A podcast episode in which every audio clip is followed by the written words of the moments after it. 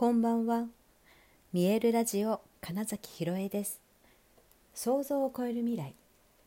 自然はいつも大きな愛で包み込み、真実を伝えてくれる。ネイチャーメッセンジャーをしております。はい、改めましてこんばんは。2022年9月5日、見えるラジオ始まりました。今日は、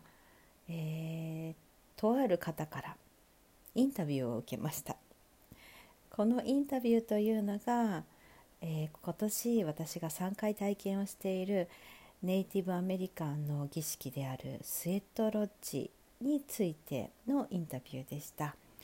えー最初に体験した5月の逗子でのね初めてのスウェットロッジの時に、えーそこそこでお会いした今大学院に通っている方からね実は私って言ってその民族学みたいなことを勉強していて、えーアイヌのこともちょっと調べたりとか。でその流れの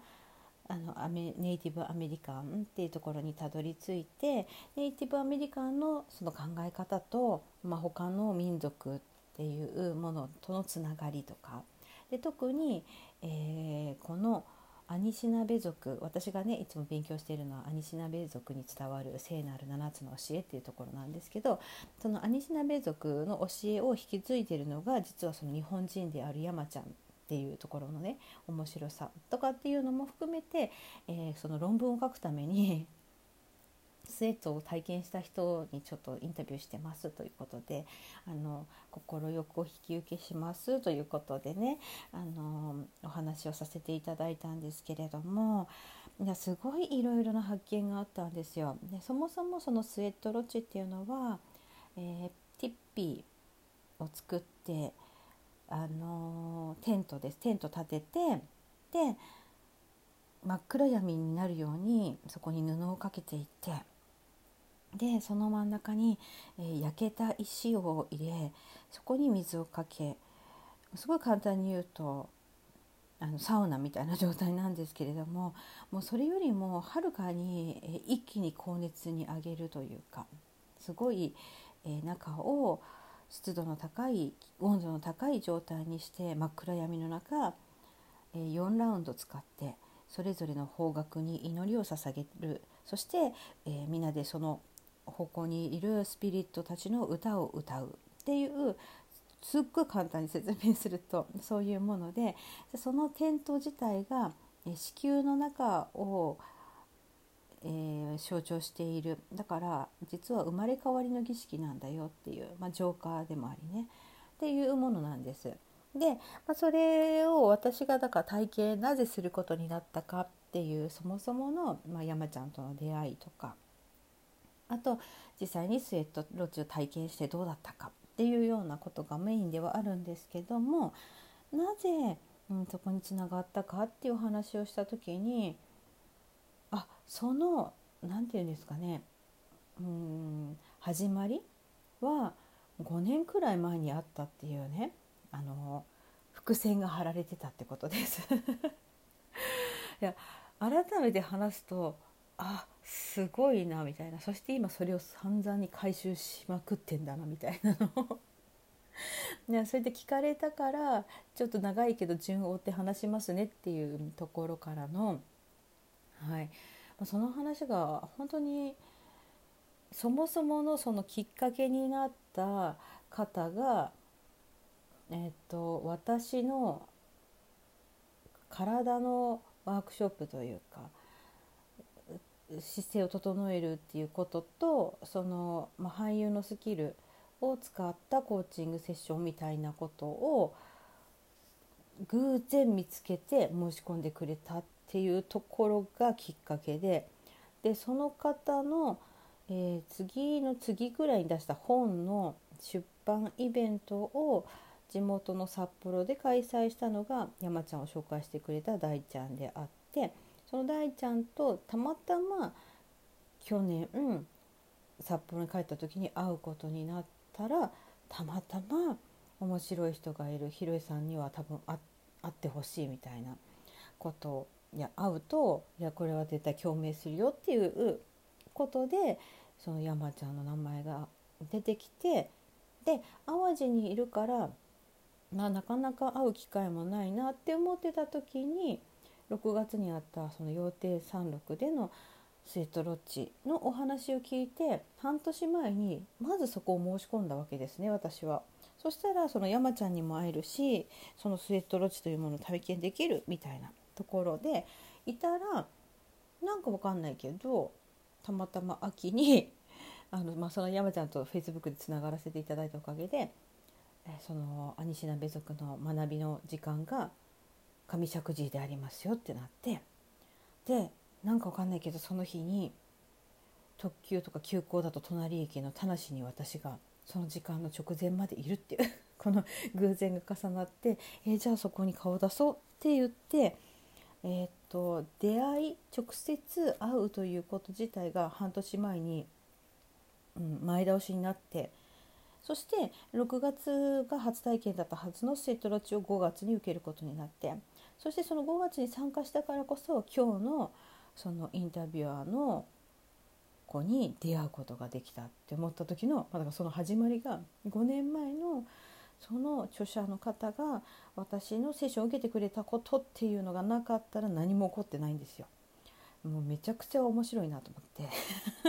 今ねちょっとすっごい端折ってもこんだけ長くなっちゃうんですけどね、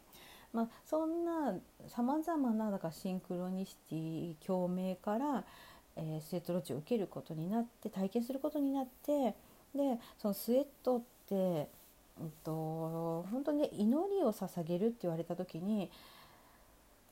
あの何て言うんでしょう日本人のその持っている関わっている宗教みたいなことってその毎日朝のお祈りを捧げるとかなんかあんまそういう習慣にはなってないじゃないですか。でもその万物なのでいつだってお祈りできるし、まあ、逆に本当に神社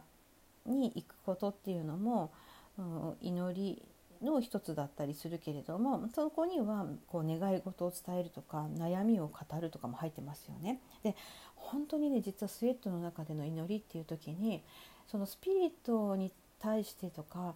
そこの意味合いの祈りももちろんあるんだけども本当にそこで出てきたものをただ素直に話すこと自体を全て祈りと捉えるんですよ。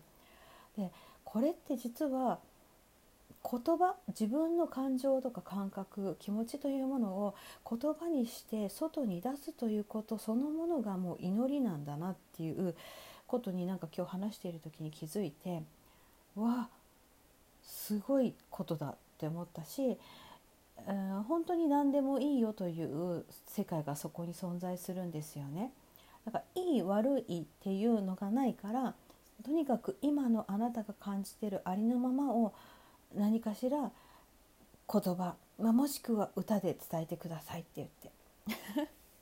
そうだから祈りの時間って言われるとなんか正解ってどれだろうって思いがちな人が多い中もう全て OK なんですよね。うん、でだからって言って反対から見た時に今言ったような言葉にして出すこと自体が全て祈りなんじゃないかって思ったら今こうして私が話してることさえ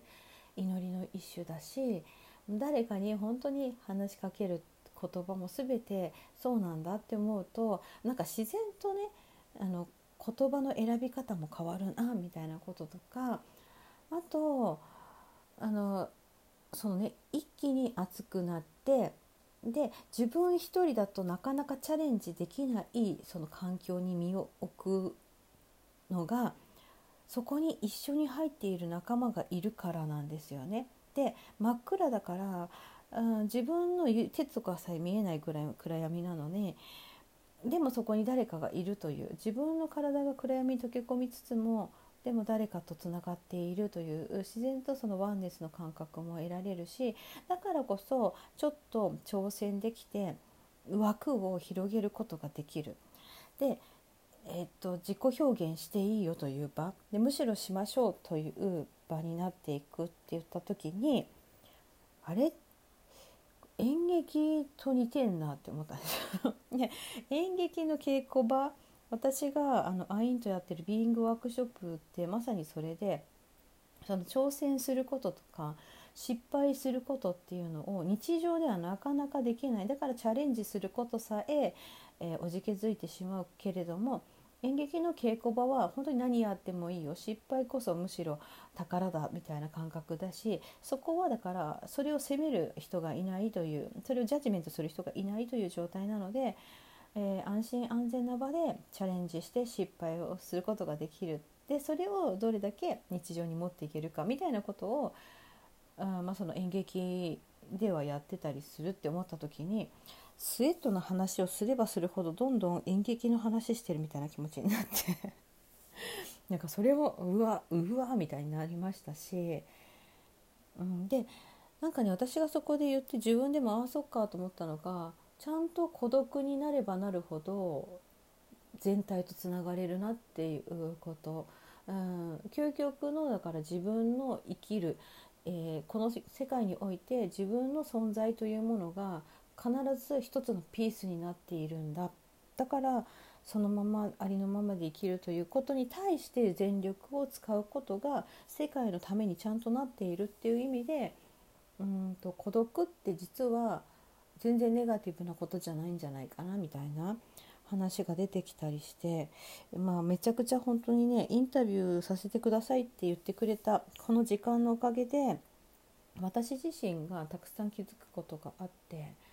まあ面白かったまたちょっとこれはねまとめて何かの話と一緒にしたいなと思っているところです。はいということで本日もご視聴くださりありがとうございました。2022年9月5日見えるラジオ金崎ひろえでした。おやすみなさい。